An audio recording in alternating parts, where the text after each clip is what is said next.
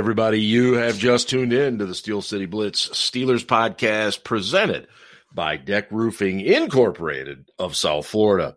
And we are now about a oh a month into the off season now and things are definitely starting to uh, get underway as far as the off season goes with the uh, Super Bowl of course happening this this uh, coming Sunday. Um, things for all of the other 30 teams have, have already gotten going including our very own Pittsburgh Steelers. And uh, last weekend was the Senior Bowl, which took on a whole lot of extra uh, importance with really no combine this year. There's going to be pro days. There's there's going to be a lot of zooming. You're going to hear lots of Zoom interviews, ladies and gentlemen. Um, but tonight um, on the show, what we want to do is uh, we're going to talk about some of the news of the week here first. But then what we want to do is is dive into this very large group of free agents, uh, pending free agents the Steelers have. Um, talk a little bit about you know maybe who's back, who's not. Um, maybe make arguments uh, as to why they should or shouldn't, and and and so on and so forth. So um, that's what we're going to do. And uh, joining me as always are Ben and Ian. And um, gentlemen, I assume you have a beverage very close to you. Yep, I do. What are what are we drinking tonight, Ian? Uh, the old Overholt bottled in bond, one hundred bottled in bond. I like that. Yes. I like that. Uh, and Ben, what are you uh, imbibing? Basil Hayden and Basil uh, Hayden. Yeah, and a nice hazy IPA. Oh, very nice, very nice. I uh, by the way, I, I would be remiss if I did not mention the new Yuengling uh, mango flavored beer that I have to try. And uh, I'm going to skip that, and you guys can tell me how it is. I will tell you how it is. Hey, Mark, yeah. came to my house and I gave him icy light mango last he year. did. So he did. Right yes. when I was there for the Eagles game in uh, September, early October, I, I had a 12er waiting for me of uh, of mango, and uh, I, I, now I can't wait for the Yuengling. I, I really enjoy Yuengling, so I'm sure it's a fine product. But uh, be mm-hmm. that as it may, um, let's dive into this. Uh, I, I, guess the, the, the biggest news of of the past week was the the comments by Bruce Arians, the former Steelers offensive coordinator. Um, and and look, the, the guy has had the honor, privilege, uh, good fortune, whatever you want to call it, to be around some pretty damn good quarterbacks. Um, Tom Brady now, Peyton Manning, Andrew Luck, of course Ben Roethlisberger, and you know, as these interviews during Super Bowl week happen, you you eventually get around to these types of questions, and um, a lot of Steelers fans were upset because it it sounds very much like he's he's taken a shot at at Ben by saying he's really not into the hard work and the watching the tape and all that. He just wants to go play. So, uh, Ben, I'll, I'll go ahead and start with you. Um, I mean, what what did you take from this, and and were you really surprised by it? No, I wasn't surprised at all. Arians is an idiot, and he always has been. And and it, don't get me wrong, he's not an idiot when it comes to football, although yeah, he sucked yeah. at that when he was in Pittsburgh too. But he he doesn't think before he speaks. Listen, in in Bruce Arians' own twisted little fucked up way, he was trying to pay Ben a compliment. Basically, what he was saying was that guy just has a certain grit that he knows that he's going to go out there and he's going to beat you. Mm-hmm. And and he doesn't want to get all he doesn't want to get into the minutia of all of that. He doesn't want that. He just he wants to get the overview and then he wants to go out and just beat you because he knows he can. Mm-hmm. And he compared him to Andrew Luck in that you know that same light. So it, it, in in Arians' view, what he was doing was he was paying Ben a compliment. Ben is also his friend, but Arians doesn't stop and think as many years as he spent in Pittsburgh, as well as he knows the Pittsburgh media and he knows Pittsburgh fans, and he knows how Ben is going to have to answer questions about this and it's going to get nitpicked over and over and over over again. He still runs his mouth and says dumb shit without thinking. And this is the thing about the guy that I just can't stand. And yeah, I am biased. I don't like him. I did not like him when he was an offensive coordinator in Pittsburgh, but I, I hate all offensive coordinators. So whatever. The point yeah, is, though, yeah. Just that the, the guy's an idiot. This doesn't have anything to do with football. It just has to do with human nature and thinking before you speak. Uh, speaking of hating offensive coordinators, Ian. Uh, yes. What's up? What uh, What was your What was your take on this? Uh, big deal. Much ado about nothing. Where Where do you fall on it? Uh, so Bruce Arians hasn't been a coordinator in Pittsburgh or hasn't been associated with Pittsburgh for a decade. I mean, 2011 was his last year. Yeah. Uh, so, I mean, how much does he actually know about Ben's preparation? How much has Ben changed from, you know, the, the mm-hmm. kid who was still a relatively young quarterback in 2007 when Arians became offensive coordinator through 2011 when he left? Um, you know, has Ben progressed and grown in the last decade? Probably a little bit, but I mean, anyone who watched Ben play in those Arians years knew that it was a schoolyard offense. I mean, their best plays during Arians' tenure was when Ben shook off a sack and improvised something and chucked the ball down the field to somebody. I mean, they, they weren't plays that Arians drew up, and that was my big complaint against him was that he couldn't he couldn't draw up plays, he couldn't game plan, he couldn't design anything. It was it was a schoolyard offense when he was here, mm-hmm. and maybe some of that's Ben. I mean, we saw a little bit of that this year with uh, you know Randy Fichtner when Ben was like, "Yeah, I just went out there and was basically drawing plays in the dirt." You know, I told this guy to run here, and he ran there, and I threw him the ball, and it was a touchdown. You know, um, so. And, and, Ben does that really well. He does that schoolyard yeah. stuff very well. So I mean, I I wasn't surprised at all by Arians' comments because I was like, oh yeah, you know that kind of fits you know Ben's persona of I just want to go out there and play schoolyard ball and beat you. Um, but I think in a sense also, you know, Ben has grown and matured over the last decade since Arians has been in Pittsburgh as well. So, mm-hmm. um, you know, uh, I don't know if those comments were entirely fair to the Ben Roethlisberger we know in 2021 or 2020. Um, they may have been true in you know 2011, but that was 10 years ago. So you know it is what it is. But but uh, our Ben was absolutely right that Arians doesn't think when he speaks. The media loves him because they they always get a good quote from him. Yes, um, but it's you know he's I said this before and I'll say it again. He's a mediocre offensive coach who's been blessed with having some of the best defenses uh, in the ah, league. Yeah, that too and and once again this year, I mean his his defense is sixth in total defense and eighth in scoring defense. You know, uh, he's had a top ten defense much much more often than he's had a top ten offense. And for a guy who's supposedly an offensive guru, mm-hmm. um, you know that that doesn't speak a whole lot. I mean, there was a quote that came out this week where he's you know, Todd Bowles said, yeah, Bruce basically just lets me call the defense. The only thing he says is, you know, blitz more often and, you know, come after him more, uh, uh, you know, so, yeah. Uh,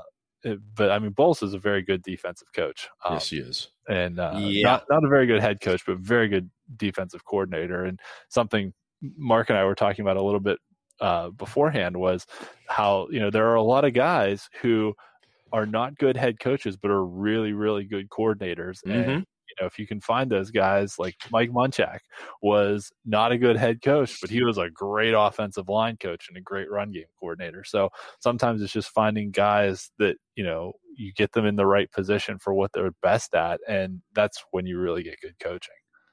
Yeah, I, I, agree, and, and I agree with both of what you're saying. I mean, if, if I'm a media member, Arians is a great interview because you know you're going to get something that that is going to catch fire. It's just yeah. the way he is. It's just the we, way he is. We talked about that when Scarpino was on the show. Yeah, yeah. Ryan Ryan did a, uh, and I, I, think you said this before we started recording. He he, he did so without prompt. Um, it wasn't. it wasn't just that he did that he. I clarified his remarks because he was paraphrasing yeah. and, and trying to be trying to be nice, and I said no. The media liked Bruce Arians because they knew they'd always get a juicy quote out of him. Sure. He would always sure. say something without thinking about it. And yeah, media members like that. They're, they're yep. like, yeah, this is great. This guy's being honest. He gives us something to write. Well, yeah, but it creates problems for the team. And it, it, I, you know, I've never been a huge guy on this is a distraction and blah, blah, blah. And, you know, when Juju was dancing this year, I really didn't give that big a shit about it.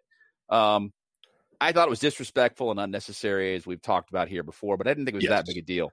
No. When a coach says something dumb, it is a legitimate distraction. Yeah. It does create a lot of questions, questions that will not go away because coaches are leaders. Well, it, yeah. Oh, yeah, it just, re- it resonates just more. Idiot. Yeah, and and you know, he he mentioned the uh you know, the hard work uh, that Brady and Manning put in and I, I had an opportunity to work a, a football camp about oh gosh, 10 years ago. Um and and one of the guys there was uh, a former Western Michigan uh, quarterback who who had actually just kind of ended his NFL career.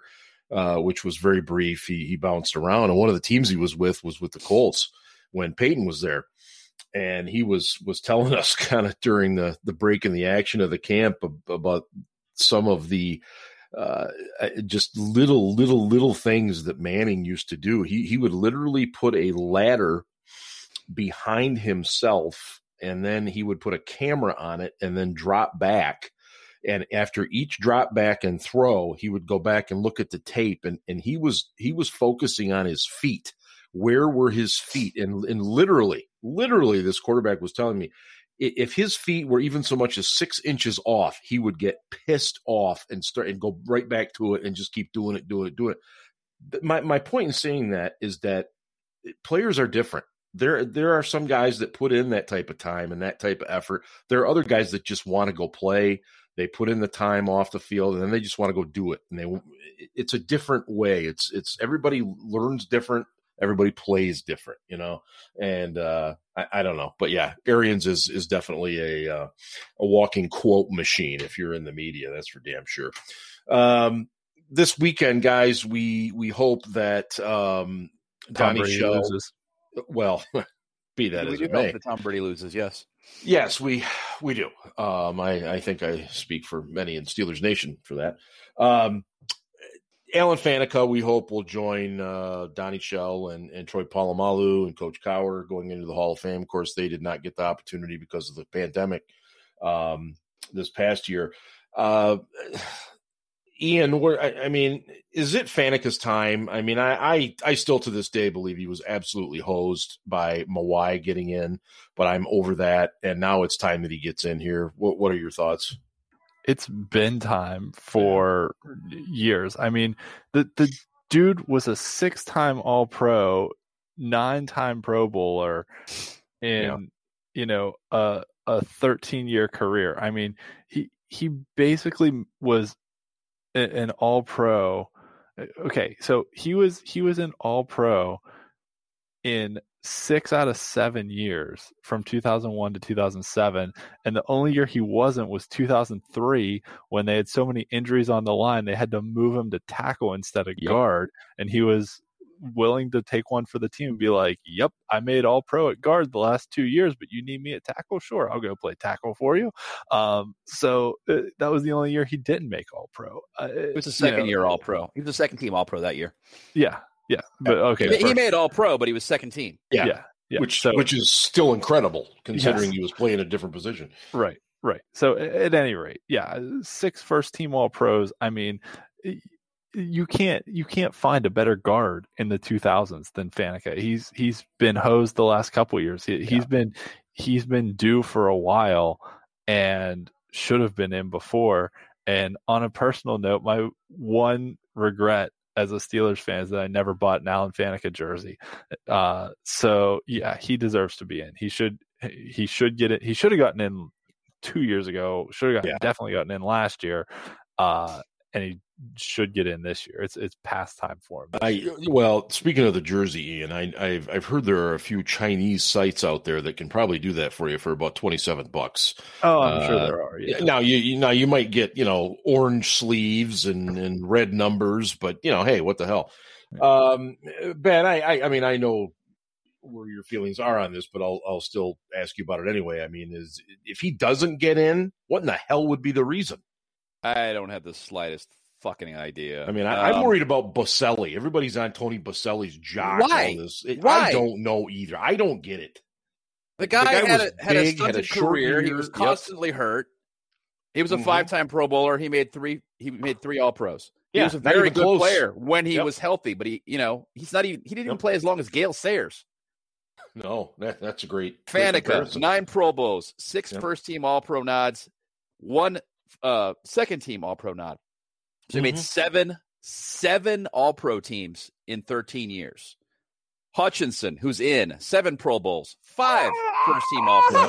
Uh-oh. Yeah, Maggie, we're upset too. I know. Yeah. Yeah. Um, Boselli, five Pro Bowls, three first team All Pros. Mawae, eight Pro Bowls, three first team All Pros. Yeah. Well, it, there's no stat for offensive linemen, no, but this no. guy made more All Pros than all these guys, and two of them are in the Hall of Fame already. What the hell? Aren't these the same voters? Aren't a lot of these guys the same voters? Why is this even up for debate? And why does Ed Bouchette still present for these guys? Uh, that's exactly where I was going next, Ben. Um, eh, you know, Uncle Ed is is a wonderful guy and everything, but he's not the most uh, convincing or charismatic uh, presenter when presenting these players. Uh, and let's be honest, some of them it, has been a no brainer. You know, Joe, Jerome Bettis, for example, you you could just walk up there and say, "Yeah, I think he should be in," and, and sit down. You know, but with Faneca, it, it, has taken something, and it's just not the, the message just isn't getting across. But you know, I will go back to Bruce Arians, who was asked about Faneca this week, um, and and literally said he's the best pulling guard I've ever been associated with. And and uh, I mean, you've all seen the play with Willie Parker running the 74 yards for the TD in Super Bowl 40. Um, I, I, mean, that is one of the most beautiful things you'll ever see in offensive line play. I, yeah. I Steve Hutchinson was watching it. yes, he was. That's a great point. He was watching it. Um, so, yeah, I, I, think he gets in this weekend, and I'm really, really excited, hopefully, to be talking about it next week on the podcast that, that he'll be going into the hall. Um, the Steelers also uh, finally closed up uh, a, a, hole in the uh, offensive coaching ranks when they uh, they brought aboard Mike Sullivan. Um, and I know Ian, who's who's taking care of his little one right at the moment here. I'm sure he has a uh, Penguins joke because uh, if you don't know this, the head coach of the Pittsburgh Penguins is also Mike Sullivan. Um, yeah, so I mean, um, basically, so, the Steelers' yeah. power play is now going to suck, and you know, even on even on undermanned plays, they're still not going to score. Just going to well, be a giant pain in the ass, man. I, am so pissed. Ah. Oh.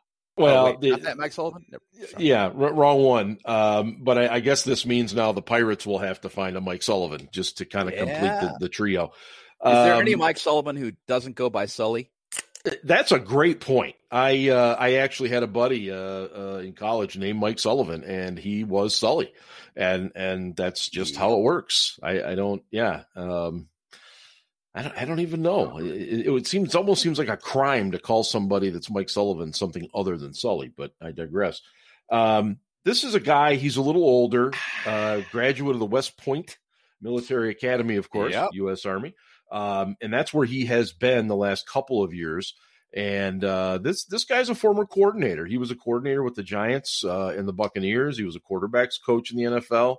So uh, you know, and again, I think sometimes quarterback coaches, uh, fans kind of look at them and maybe overvalue what it is that they do. And Ben, what what really is the role of the quarterbacks coach when you already have, let's say, the offensive coordinator and stuff? Well, I think they did bring him in because he's got that experience as a coordinator, and yeah.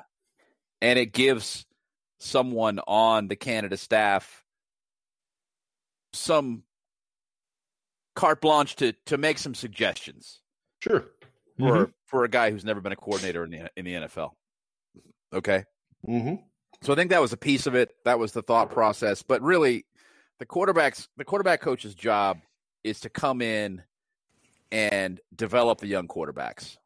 And that's primarily what he is there to do to work with Mason mm-hmm. and Haskins and hopefully Josh Dobbs. Right. And I hope he comes back. Um, and, you know, let those guys work it out amongst themselves and, and, kind of see where things go as far as the depth chart lines up. Um, my feeling is that Ben Roethlisberger will come back. I don't see a guy like Sullivan coaching up Roethlisberger a lot. No, um, I don't either. My understanding is that when Fichtner was let go, that Ben was not upset, that he understood that changes needed to be made, and he was he was practical about it, even though he and, and Fichtner were were buddies.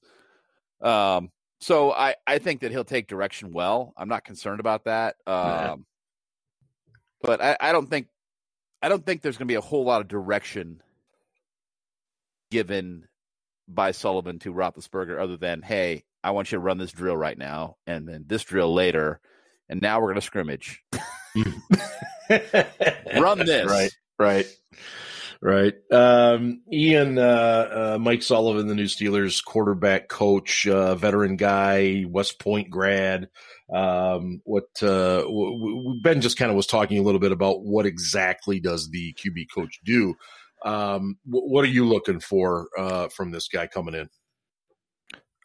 Um, well, I hope that he and Penguins head coach Mike Sullivan have a Clint Eastwood style shootout sometime because this town ain't big enough for two guys named Mike Sullivan.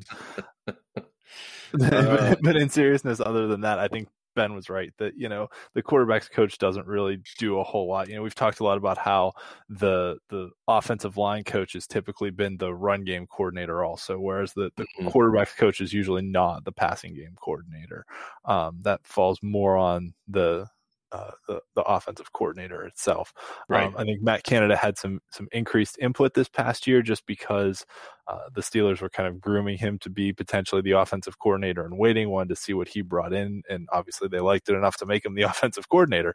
Um, but at the same time, I don't I don't think that Sullivan necessarily uh, is is going to have that big of an input on the game plan. I think it's going to be more on developing the young guys. That being said, I right. do like the fact that Sullivan has been an offensive coordinator previously because he brings that experience and knows, you know, what his yeah. role is as quarterbacks coach and how that can support the broader scope of the offense.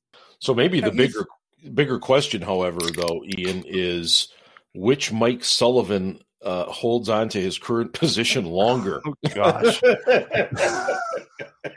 yeah, um, that's a great question because the Penguins are are like yeah.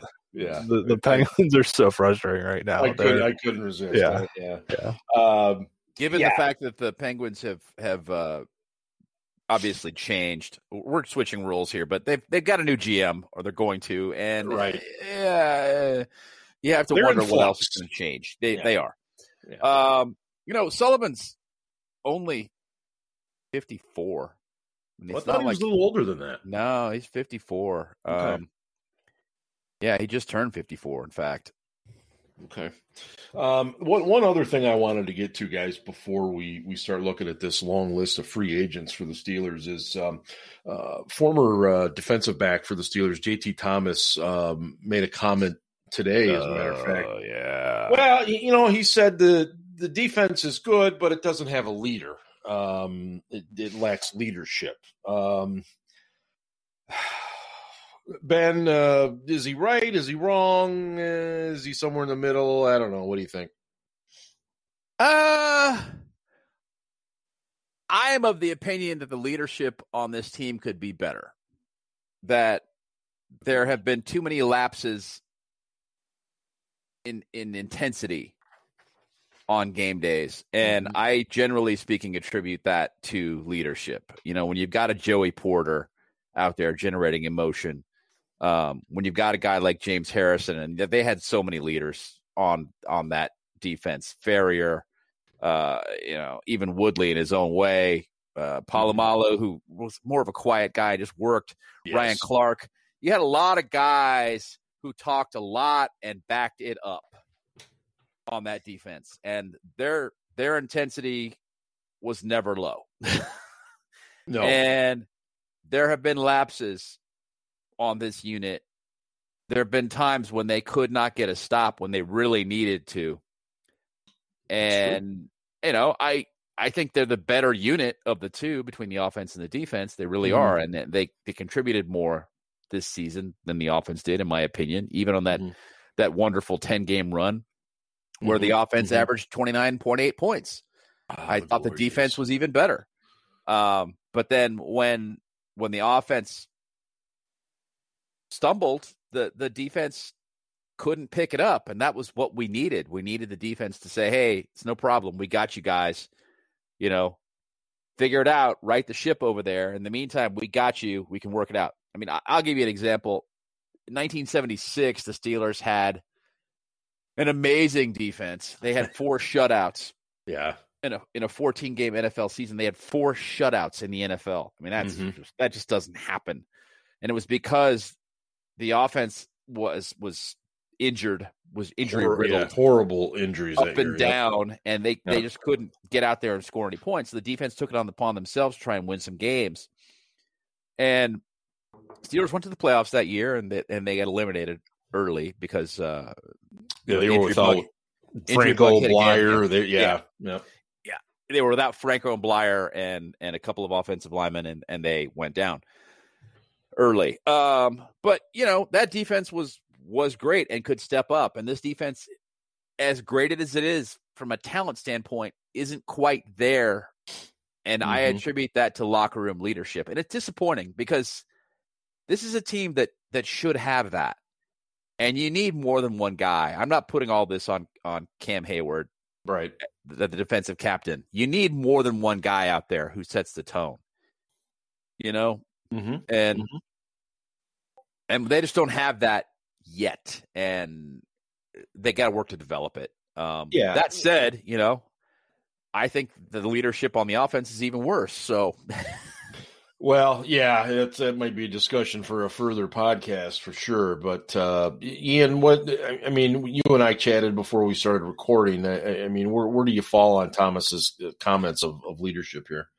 Yeah, when a guy who hasn't been on the team or as a coach, as a player, or in the locker room for a significant period of time makes a comment, I don't Yeah. put a whole lot of stock in it, uh, just Sure. because they don't they don't see the the day to day. You know, they don't know what goes on behind the scenes. They're looking at it from you know a ten thousand foot view of this is what I knew when I was there, and this is you know what I see out on the field now. This is what I see on Mhm. television, but um, you know it's not really an, an insider's perspective. So I don't put a whole ton of weight on it. Um, you know that being said, obviously the the defense took a significant decrease after uh, Devin Bush went down with an injury, especially in the run defense, and also you know the the pass defense took a hit after Bud Dupree went down. Um, We we and they had a variety of other injuries too, right? We talked a bit about how you know there's only so many injuries at a position that you can absorb before your level of production starts to take a hit, um, and usually that number is two. um, and, and and when you know when when we had to play games with uh, you know I mean we traded for Avery Williamson, but when Avery Williamson and uh, Marcus Allen were your starting inside linebackers, essentially, yeah, there was going to be a, a somewhat significant drop off there.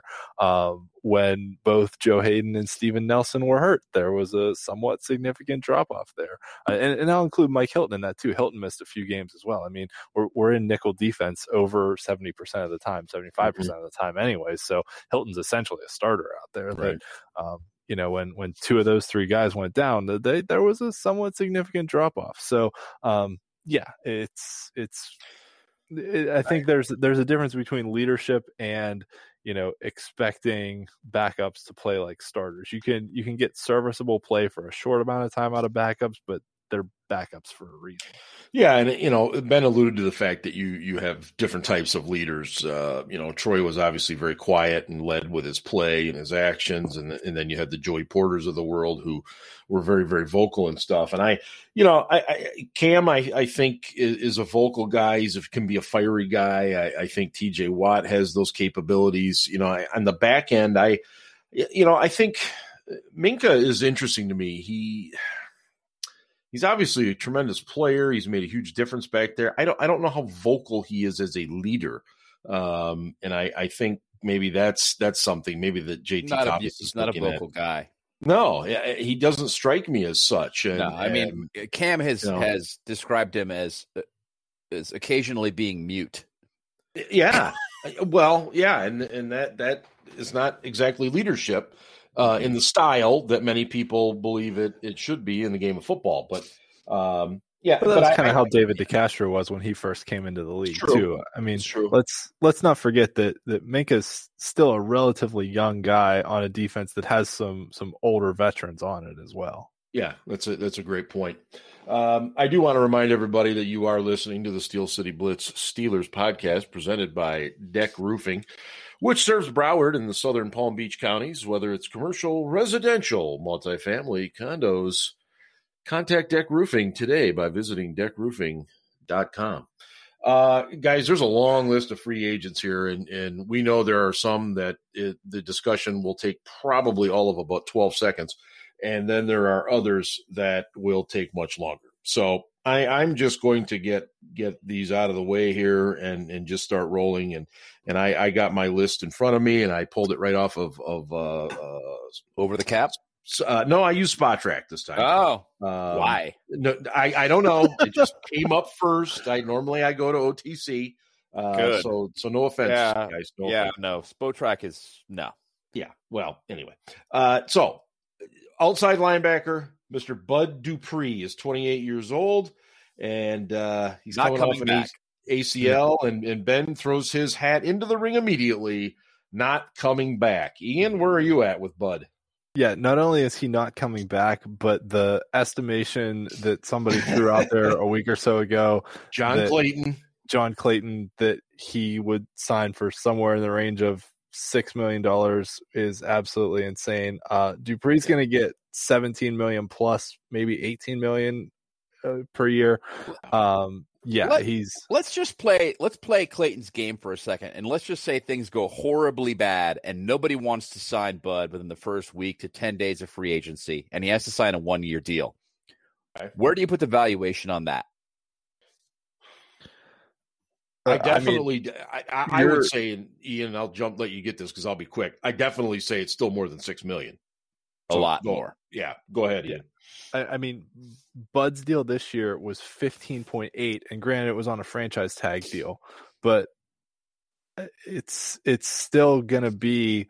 I mean, worst case scenario, he gets a Jadeveon Clowney one year deal at 13 million dollars. I agree. Um, yeah, and and Dupree has had better production than Clowney over recent yeah. years as well. So I, I mean, agree. it, he's a, yeah. a, similar similar age. Uh, you know the the the deals I was looking at as potentially quote unquote comparable deals were the the Trey Flowers deal that he got from Detroit, which was ninety million dollars total, averaged eighteen million a year. Um, I, I, don't think he'll get in the Von Miller range. Um, the Chiefs were a little bit crazy to pay Frank Clark twenty million a year. Um, a uh, little, okay, a lot. Uh, but yeah, I, I, think that that you know the the yeah. the Dee Ford deal that the 49ers gave him at 17 million a year. Yeah, I mean some, somewhere between Dee Ford and Trey Flowers. Look at Matt um, Judon and Za'Darius Smith. Well, Neither Judon's one of those guys. Judon's on a franchise tag. Okay, well, regardless. Yeah. I mean, I, I'm just saying, average per year. This is ridiculous. Oh, it's yeah, yeah. You know, yeah. Arik Armstead, so, 17 million a year. Really? Well, it's yeah. become the quarterback of the defense in terms of the financials, hasn't it? In terms of financials, yeah, yeah. that and corner. Yeah. Um, yeah. So yeah, yeah just, seven, 17 to 18 million seems about Marcus right. Lawrence, 21 million a year. Dallas is insane. Don't count them. yeah, I agree. I All agree. right, so we we seem to be but, but the other, the other, the other side of it is it only takes one, right? It only takes one to do a stupid deal, and you have teams like Oakland and Dallas out there that will do stupid things. So right, right, yeah. and and you know, uh, supposedly Tennessee is is looking at Bud, or or we're right. looking they at Bud, one of the suitors. Yeah, you know, and and you know, if things are still going well and his knee checks out, they're going to pursue him. Yeah. Yeah. So, so I, yeah, I, I, I agree with Ian. It's going to be in excess of $13 million a year, even if he has to sign a one year deal. And if it's a long term mm-hmm. deal, it's going to be more like the 18 to $20 million a year range. The Steelers aren't signing him. He's gone. And I, I will agree with that. Uh, let's move on to uh, inside linebacker Avery Williamson, who came over in a trade from the New York football Jets uh, after Devin Bush went down. Uh, Ian, where do you fall on Avery Williamson? He's gone. Uh, Robert Spillane is an exclusive rights free agent and was better than Williamson. Yep. Uh, you can get Spillane for dirt cheap. Yep. And honestly, I wouldn't be surprised if it, I mean, you got to take a, a, hard look at Vince Williams' contract too, because yes. Vince Williams has one year left on his deal. He's getting up there in age, uh, and you could potentially save four million dollars against the cap by cutting him. Um, you know, and they considering won't. They, they won't they won't cut him. Um, but I doubt they'd extend him either. He may No. be a candidate for them to ask him to take a pay cut. Um, but you know, it's it's Vince. Uh, Well, let, us do the this let's do the one year guy left. Let's do let's do the one year left guys next week. Yeah, Yeah, no, what I- I'm I saying is, you, you- when you're looking at the the inside linebacker position holistically, Right. obviously Devin Bush is your anchor, but then your other guy, you know, Yeah. do you say, hey, we can get a comparable production out of Spillane as a starter than we could out of Vince Williams for pennies on the dollar? You know, maybe you think about cutting Vince Williams and just keeping Spillane, but Williamson's definitely gone. Okay. Williamson is gone. I agree with Ian completely. Uh, Okay. For two reasons. One, uh, they look at it from the standpoint that they're not going to be able to pay him. He made three and a half million dollars this year. He's going to be looking for more than that. Yeah. Um, they don't have the cap space to have a backup linebacker who's fourth, fourth or fifth in the Mhm. in the rotation, who's making that kind of money, and they don't really need him enough to forego the potential compensatory cap, the potential the potential compensatory pick draft pick they're going to get in Yeah. return when he leaves. And it's not going to be a great pick. It'll be like no, a it'll six. be six or seven. Yeah. You know, it'll be like a six, but it's something for that guy. And they Mhm. traded a five to get him. So they Mhm. want to get something back. I think he's gone. I, I agree. I, I will say this um, only in his defense. I don't even know if that's the right term. I thought once he got comfortable in the defense, he played better. I That does agree. not that does not mean that that I'm suggesting he's kept around. I'm just saying he had a couple of games there with double digit tackles and and he he played his tail off. But yes, I agree with both of you. I don't think he's back. I would put Alejandro- Williamson as I- I'd What? put Williamson as slightly better than Mark Barron in how he played, but still not worth coming back. Okay, Way better right. than Mark Barron I, I how would, he yeah, played. I was going to say I'm going to go better than Mark Barron. way better than Mark Barron. Mark Barron was embarrassing, but he's not coming back. No, Al, no. what about Al? Yeah, Al Villanueva is 33 years old, gentlemen, and um, he is coming off of not just one, but but two really average to below average campaigns. Ben, your thoughts on the future of Captain Al? Gone. Yeah, uh, I, I there really doesn't need to be much of a discussion here. Ian, uh, do you feel the same?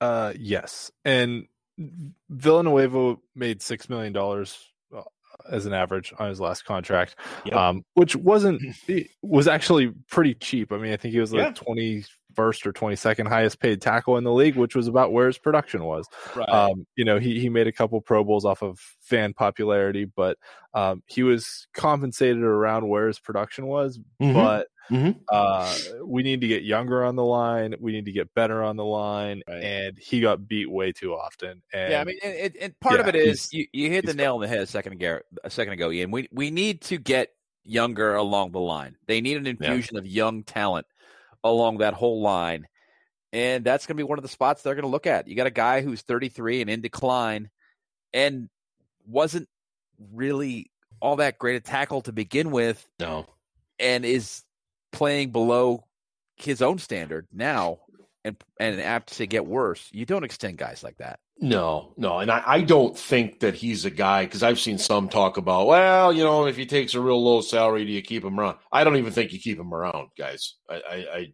I think it's done. I I Um, tend to agree with you. I mean, yeah, I, I just don't see it. Um, anyway, let's open another beer. These, yeah, definitely. Uh, these next three are, are, I think, fairly, um, I guess, debatable. Um, the first is going to be Matt Feiler. Um, may, maybe I'm, I'm making more of it than than I, I should be. Uh, ben is immediately in the camp of gone. Uh, Ian, where are you on Mister Feiler?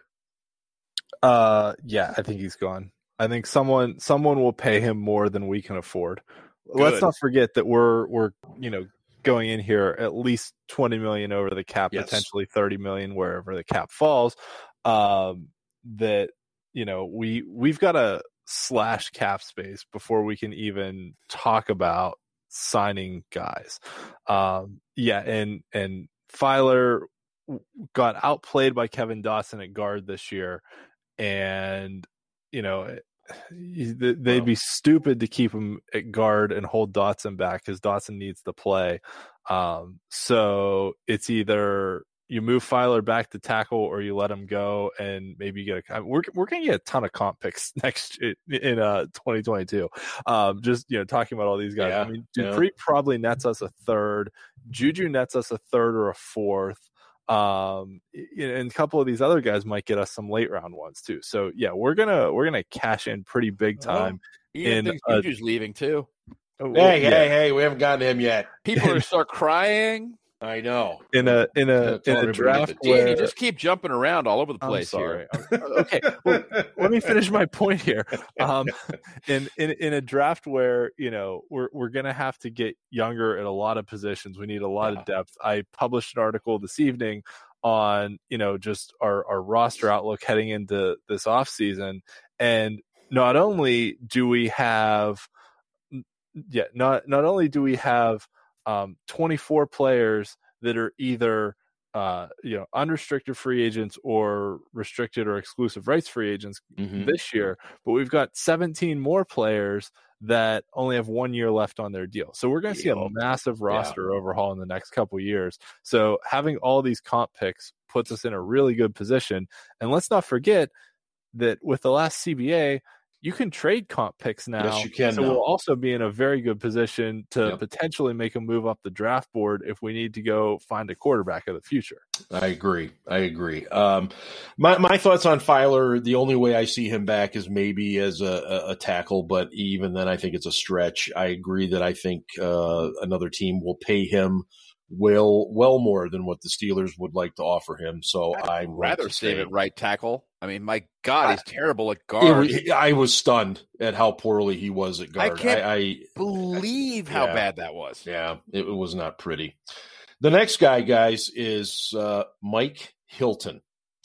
Um, and I, I suspect we're going to have a little bit more indecision here. Uh, ben, what what do you think? It's a coin toss. I think they're going to mm-hmm. sign either Cameron Sutton or Mike Hilton, and I, I can't tell you who it's going to be. I can't even say for certain who I would rather it was. That's exactly where I am at. because Sutton is so much better in coverage. He yep. really is. He's he's a very good cover player, and it you know it's a passing league now. Mm-hmm.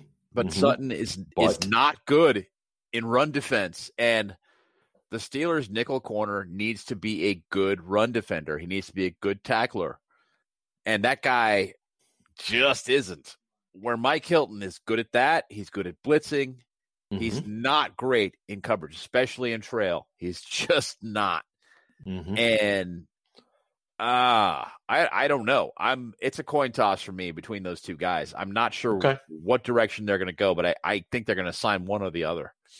And, and and before I get to Ian, just Hilton is 27, uh, Sutton is 26, so age is not a, a massive factor here uh, either. Ian, where, where do you think this is going?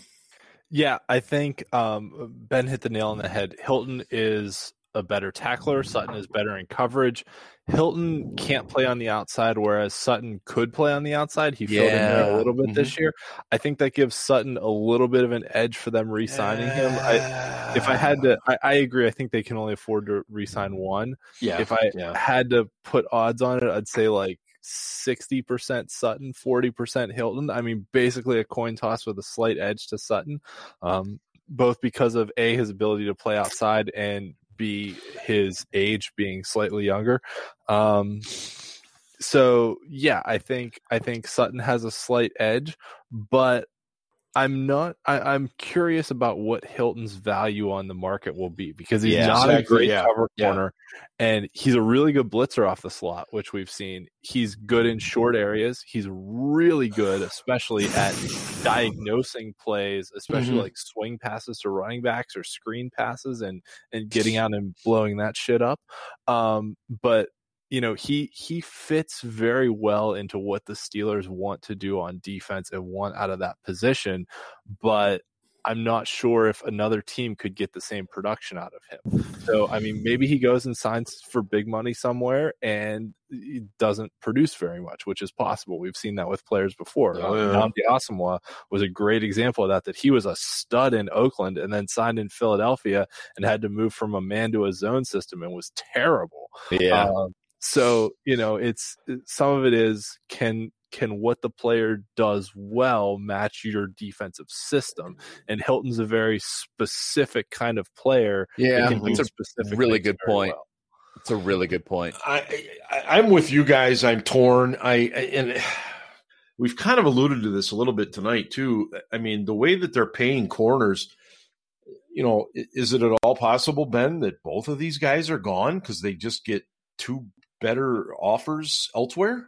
I think that Sutton is more likely to be poached, and that's the thing that bothers me about this decision is that mm-hmm. his market is going to be is going to be higher than Hilton's because of the coverage because skills. he's because of his versatility. Yeah. One and second because of his cover skills. Mm-hmm. Um, I still think I never want to see Cameron Sutton on the outside. Never. As soon as I, as if I was an offensive coordinator and Cameron Sutton was the outside corner, I would run the ball on sweeps as often as I possibly could because I know yeah. I could get past the corner. Yeah, I, I, I'm with you. I'm with you. Um, let me go ahead and discuss the 34 year old Tyson Alualu. Um, I, I mean, the, the, guy has been a stalwart since coming over here um, and and has more than held his own.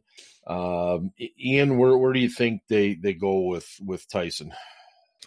Honestly, if he, I think it's either they try and resign him or he retires. Um, if he wants to continue playing, given his age, uh, you should try and bring him back because he played really, really well this year um, as that nose tackle position. And yeah. the, the nose tackle doesn't get a ton of snaps, um, but he has the versatility that he could also kind of step into the rotation mm-hmm. in the the nickel defense, the two down lineman sets. I mean, he played 44% of the snaps this year, which was pretty darn good yeah. um, for, you know, a nose tackle position that in previous years had played, you know, somewhere in the range of 20% of snaps. So, yeah, um, Alualu played really, really well. Um, you know, we kind of thought that the nose tackle spot might be a weakness with losing Javon Hargrave, but mm-hmm. um, I think he was actually better than Hargrave was, especially against the run.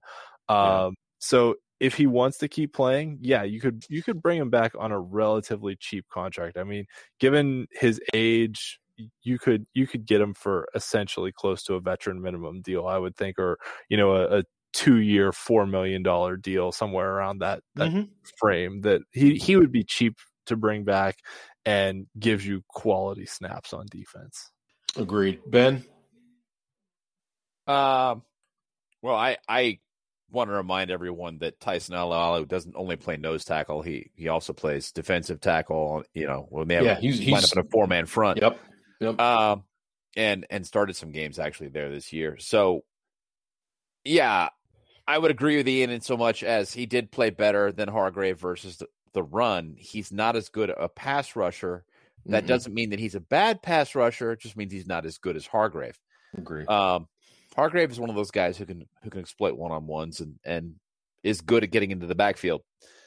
Um, Alualu though, yeah, I I I agree with what Ian said, and in so much as I don't see him having a very strong market I think he's a guy that the Steelers will be able to sign mm-hmm. at close to the veteran minimum. You know, in which case he would only yeah. count about he would only count about eight fifty versus their their cap if they signed mm-hmm. him to to a, a a veteran minimum deal with a maximum signing bonus, which I believe is a hundred grand now. Um, yeah, that sounds right yeah, I, I, um, that's where I'm at. Too. You know, and he's 34, just turned 34. Yeah.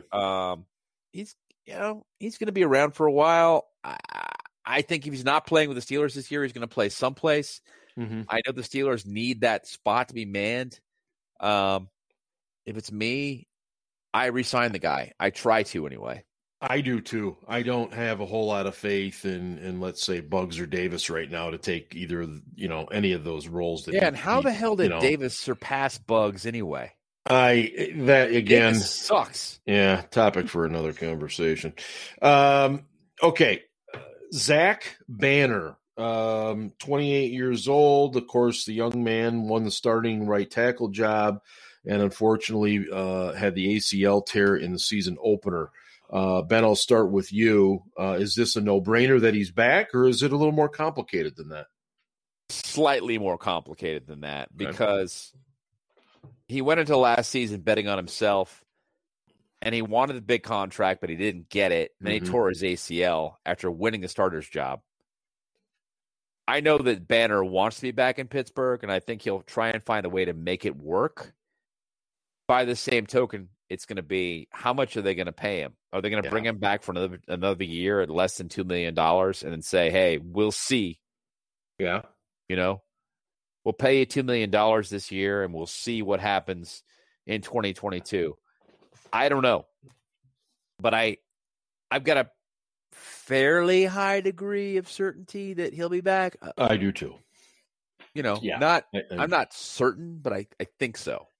I, am I'm, I'm pretty close to certain. I, I won't go that far. I just think he will be, but that's just me. Ian, what what do you think with Banner?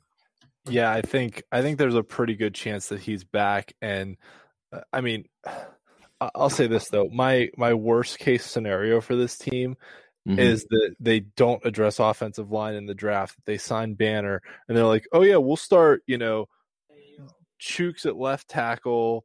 Dotson at left guard, Pouncey at center, DeCastro at right guard, and Banner at left or at right tackle. And mm-hmm. hey, we're good. You know, we don't we don't need to draft anyone.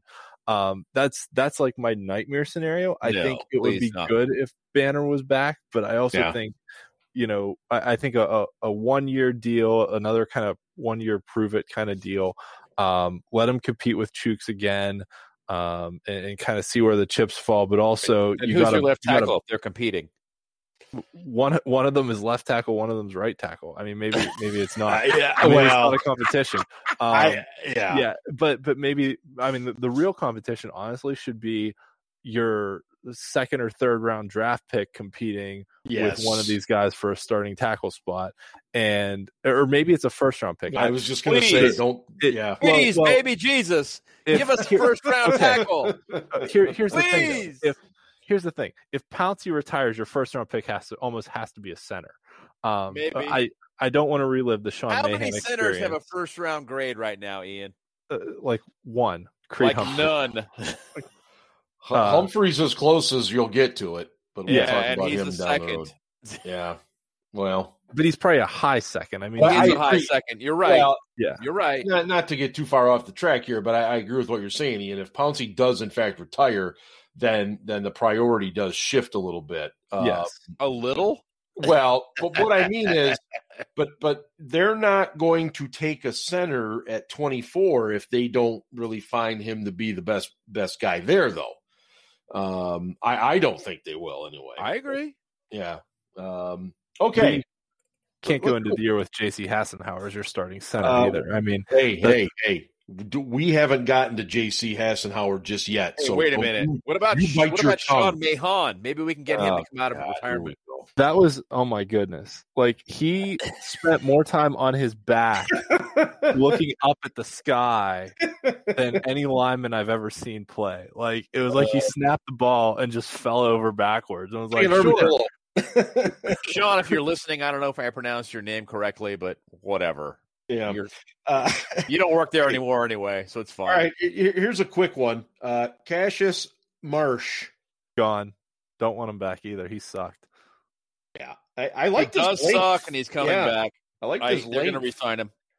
I, I think they'll re-sign him on the cheap in hopes that maybe a rookie uh, knocks him out or something. But um, he's got a lot of length. I'll give him that. But I, I you know, I, I don't like him. I think he sucks yeah. balls. But yeah. um, did I say that out loud? I did. Yeah, well, it's, they'll it's sign him again to like a, a rookie minimum kind of a deal, something like that. rookie minimum, but yeah. a minimum salary kind of a deal. Um, and say, hey, you know, and don't he won't get signed right away. It'll be like a, right. an, uh, you know, a late April, May kind of a signing. Yeah, Hopefully well, one agree. year, close to the minimum or at the minimum. Yeah, it- if they don't have to bring him back, they won't. But I can see what you're saying. If I had Um, to pick, I'd rather have Jay Elliott back because he actually showed some things. I like Marsh, Jayrone Elliott. Well, Stop. let's talk about Mr. Jayrone Elliott because he's also on the list here. Uh, he's 30 years old, believe it or not. What? And yes, he is, kids. Get 30. out. Yeah, he's 30 now. Wow. And, I did not uh, know that. I, you know, he did some things at the end of the year. I, I think he's he's you know the, the Steelers back. obviously like that- youth. that Cleveland game? Cleveland game, flashed yeah, When he was, especially when he was playing standing up. yeah. I, I I think he's back. I think they're gonna they're gonna give him a shot to to be part of that rotation. I I uh, you know I, maybe I'm I'm a little overly hopeful for him, but I, I think he's back. What do you, Ian? What do you think? Oh, I'd much rather have him back than Marsh. Yeah, I, I would. Yeah. I would put God, him as a please. much higher priority. Yeah, yeah. Uh, ben, I can kind of tell where you're going, so I'll leave it there. Uh, all right. Uh, the, the crowd has been uh, clamoring for this one, so let's get to it. Juju Smith Schuster, wide receiver, Gone. 20, 25 years old. Oh, Oh. boy. Pass the tissues. Sorry. I would love to have him back. So would I. but On the open market, he's gonna get There's somewhere no in the way. range of fourteen to fifteen million dollars. I mean, uh, maybe thirteen. Um, I think he but might get still. 17. I- He's 24 years old. He is he is ascending. He's okay, he's 25 now. yeah, whatever. He's ascending. Yeah. This is the time to get this guy, Yeah. Well, you know. here's the thing, though. I mean, Adam Thielen got sixteen point two, right? So, I mean, are you going to pay Juju more than Adam Thielen? Yes. Okay. Yeah. Fair. yes. Um, I am. I'm going to pay him more than Adam Thielen and I'm going to put him in an offense with a respectable quarterback. And not to say that Ben's not respectable, but I'm going to put him in an offense with a good quarterback and a good offensive line and and other good pieces Mhm. where he's not going to get doubled up, where the quarterback's going to have time to get him the ball, where he can make plays, where he's not throwing the ball on two yard routes, Ugh, and they're going to yeah. go, you know, hey Juju, you were a 1400 yard receiver. Yeah. Let's make you that guy again, and he's gonna be, especially if he has a counterpart that's really talented too. If Juju goes in and he's and he's playing with a really good number one again, oh my god, he's gonna be a fantastic number two. And those guys get paid. yeah. Uh, Yeah, you, you do. You, you want to know what the the best case scenario for Juju is in that case? What? Yes. Go, go to the Chargers, play with Justin Herbert, and have uh, Keenan Allen. Keenan as Allen. Keenan Allen. one Oh my next to him. god. Yeah. Yeah. dude, that would be insane. Well, you know, Yeah. and, and I hate to bring this into it, but I'm sure there's people in his ear about either going to L.A. or New York. Um, Well, I mean, his Yeah. family's from LA know. too, so I mean, there's yes, a he is. natural connection there too. Yeah, For yeah. sure, I, for sure. I, I agree. I don't. I think he's way out of our price range. I. it isn't just that. It you know, know. it it's a lot of things. My understanding is he wants to come back and Ben wants him back and the team wants him back, but they just don't know how to make it work. And Juju also is excited about the fact that he's finally going to get the big contract and he's finally going to be in a sense recognized by his peers as one of those guys who makes the big money. And that's that's recognition. That's that's the way these guys they're all competitive guys. Yep. that's Yep. the way they measure success is is the way you're getting paid. And that's that's how you're recognized. And eh, it's going to be difficult to keep him given those circumstances and people keep talking about how he'll take a hometown discount okay so let's just say he decides he's going to take a hometown discount and he comes in and he's like i'm I'm, I'm willing to accept 15 million a year the steelers can't pay him yeah. Okay. Yeah. You're you're talking a hometown discount of like nine million a year uh, to actually be able to even think about making it work, and Yes. that ain't that ain't happening. you know, want to talk this about the union getting involved? this whole Oh man. fucking myth that the Steelers yeah. have so much cap room in 2022 they can make anything work. Guys, they Wrong. only have 17 players under contract for 2022. You know where they have even more cap room? In 2023, Uh-huh. when they only have 11 players signed. Enough All right, we're- we're this getting off the nonsense. Enough. All right, we all It's agree. bullshit. Juju, we'd love him back, but he's not coming back. I would so love him back. Uh, Sean Davis. That's an interesting one. I think he tests free agency again, but they might back on be one-year able to bring him back. Yeah. I, I agree. I think maybe he's back on a one year. You know, to be real honest with you, he wasn't terrible in the snaps that he got. I, I thought he was okay. Um, I mean, don't get me wrong. I'm not saying he was an all pro. I'm just saying I, I, I think he was okay. I, I would not want to rely okay on in him. the snaps that he played, but he was not great. He's No. much better when he's a regular rather than a backup. Yeah. Um, well, yeah, he just is. yeah. And I, I, I- I'd I- like to see him back on an affordable deal. It would be wonderful to have safety Right. depth. yep. Yep. That's But- what I'm thinking. You know, we'll see.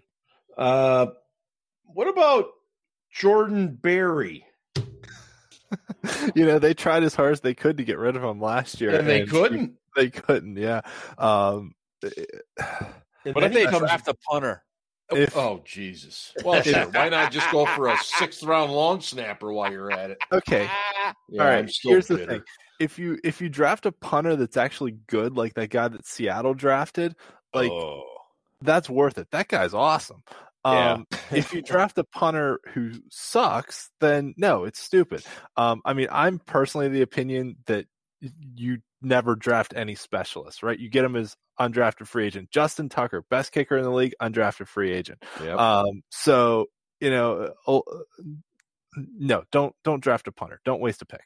Um, that said, they they they can't seem to get away from Jordan Berry. So um, I would not sign him to anything more than like a minimum contract. I would Right. definitely not Right. sign him to anything close to what like punters are going for. I'm telling you, he's got dirty pictures of Danny Smith But- chewing gum amongst other things. I don't know what it is. you know, uh, Yeah, but but I'll say this too: he was he not was- awful last he year. was better this year when he came back. He was better, but he was better-ish. Better-ish. Better-ish. Yeah, he's he's always been good when it's warm and sucked when it's cold. Um, so yes, that. That's- that's Exactly. Yeah, at least he didn't drop any snaps this year, though. Uh, at least he what didn't about try to run any Well, snaps. that's true. Maybe they should make him punt a giant walk-in freezer. We What want you about to Chris- practice in here. What about Chris Wormley? Gone. Fuck that guy. He sucks. Uh, I can I see think why the he, Ravens got rid of him. he might be back. I think he sucks too. But, Yeah, but um, yeah, I, I, Uh, yeah. I'm just gonna go right back. I trading don't. trading a pick for that guy was was an unwise decision. I I agree. If we celebrate Colbert for some of the good ones, that's one we can we, maybe. and we got to punish him mm, for the bad ones. And Yeah. For once, Ben was more diplomatic than me in a response. was, Uh, was was I diplomatic about that? yeah, you said it was not a wise decision. And I Yeah, said, it wasn't. that guy. Yeah. All right, well. what about Jordan Dangerfield? He is a cat of nine lives, man. He just keeps Fucking on fucking coming nineteen lives. He is Jesus. unbelievable. 31 years old. Um, he he is a special teams guru. Let's be honest. He's nothing more defensively than an in the box safety at, at best. Um, He is a I- good I- special teams player. he's a great one. He he I runs wouldn't the say show. great, but he's good. No, but He's, I he's mean, not Steve Tasker. Let's put it that way. Oh no no no no! I mean, hey hey hey, Steve Tasker, he's on an island all by himself. That guy. Um, I, I- I don't know. Do you bring him back? Thirty-one years old. Vet minimum Um, deal. Why not? He'll be brought back. Yeah. Um, I would I so. bring him back? No, I wouldn't. Okay. All I would move on. But you know, I'm not making those decisions. He's coming back on a minimum deal. And then uh, the guy that makes me think of Bewitched, Danny Isidora. Eh, Maybe. Came, yeah, he's 27 years old. Uh, but They need depth on the line. they, I mean, yeah, that's what I was thinking, Ian. Maybe you bring him back for for a real cheap price and say, here, try to make it as a depth guy. a vet minimum, yeah. Yeah, I, I don't know. Um, I, I'm guys. I'm going to skip Cam Sutton because I think we talked about him and Mike We Hilton did. kind of the same time. Um, and here's another one that I, I know is going to tug at the heartstrings. Uh, James, James Conner. Conner. Yeah. What do you think, Ben? Mm, nah, probably not. Um, only because I think that Conner is a little bit bitter um, uh, with the uh, fans, and I think that he can make a little bit more on the open market. Yeah, somebody will think that they can make things work with Conner. Um, yeah. You know, better than the Steelers did because because when he has a respectable line in front of him, he's a pretty respectable back or was.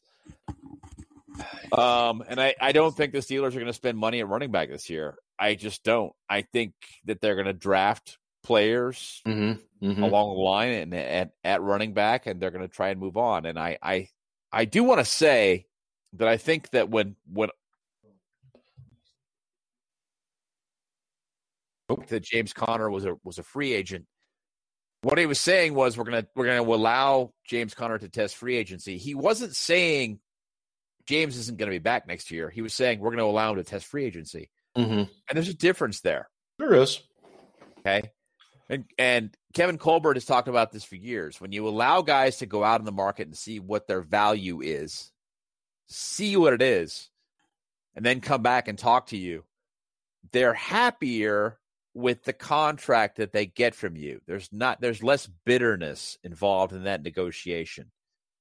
Because yeah. it's not like they they think they're doing you some kind of a favor by signing for what you offer. Mm-hmm.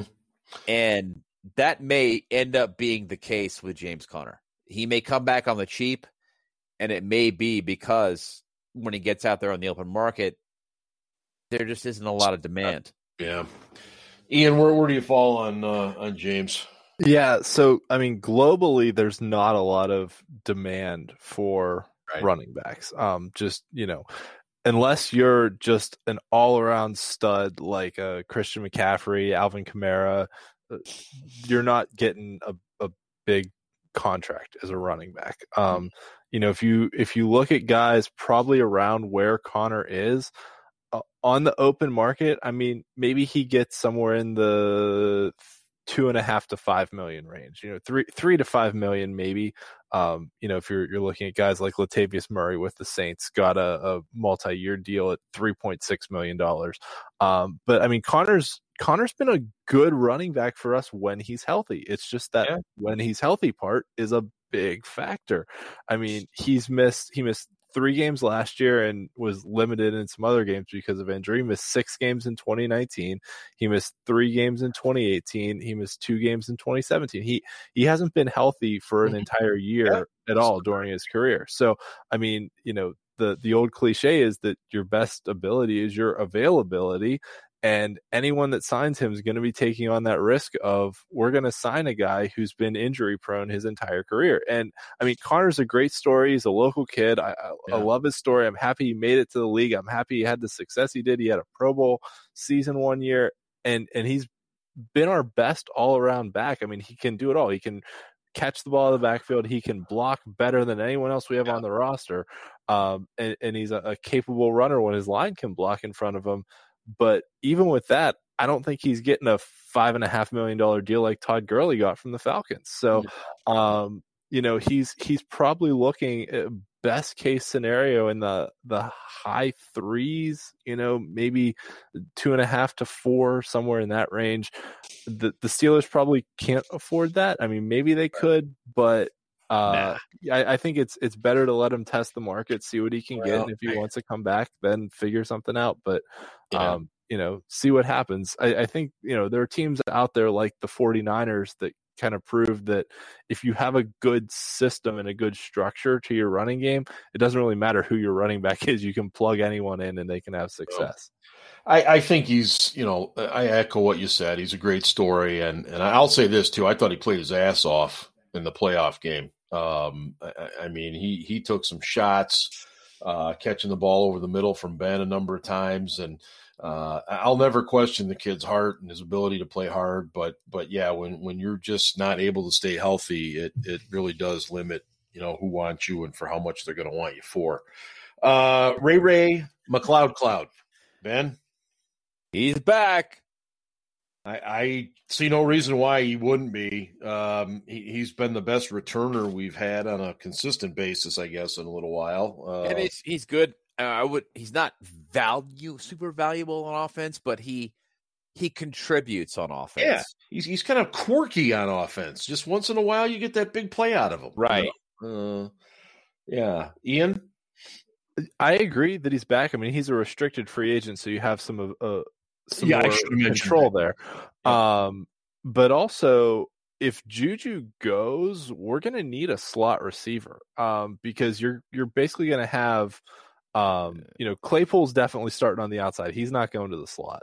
Uh, Diontae Johnson's a better outside receiver than he is in the slot, even kind of given his body type. He's he's built like a slot receiver, but he's better at running the outside routes. And mm-hmm. James Washington's always been better at running the outside routes. Yeah. So, you know, you kind of have three outside receivers and no slot guy. And given Matt Canada's love of the the motion, the jet sweep, that kind of stuff, that was what Ray Ray McCloud did good. I think not only they re-sign him, he sees more snaps next year. Interesting. Okay. All right. Let me let me get the last unrestricted free agent because I, I skipped him. Uh, Josh Dobbs. He's the last of the unrestricted free agents. Ben. I hope he's back, but I'm really not sure. It's um, right. Yeah. You know, we'll kind of see. Um, but I I really hope that Dobbs comes back because I I think he's really smart. Um. Oh yeah I think if you put if you put Josh Dobbs' brain into Mason Rudolph's body, you'd have a really good quarterback. Unfortunately, you have Mason Rudolph's brain in Mason Rudolph. and so you don't have a good quarterback there. Alive. you know, I mean, basically, it's like, look, it, Dobbs knows where he wants to put the ball, but he can't get it there because he's not physically talented enough to, yeah, to do it. great point. Yeah. Okay. And Rudolph is more physically talented, but he he can't he's not smart enough to see the field and read the defense and put the ball where it needs to be, which is why he sucks. Um sorry, Mason Rudolph lovers. He sucks. Uh yeah, so Ben's caught a little buzz now and he's talking shit. Um yeah, I mean, basically, that's. I, I really hope that Dobbs comes back. That that he can be a long term backup. But with Haskins in the fold now, I'm not certain that's going to be the, the case. Agree, Ian. And any thoughts quickly on Dobbs?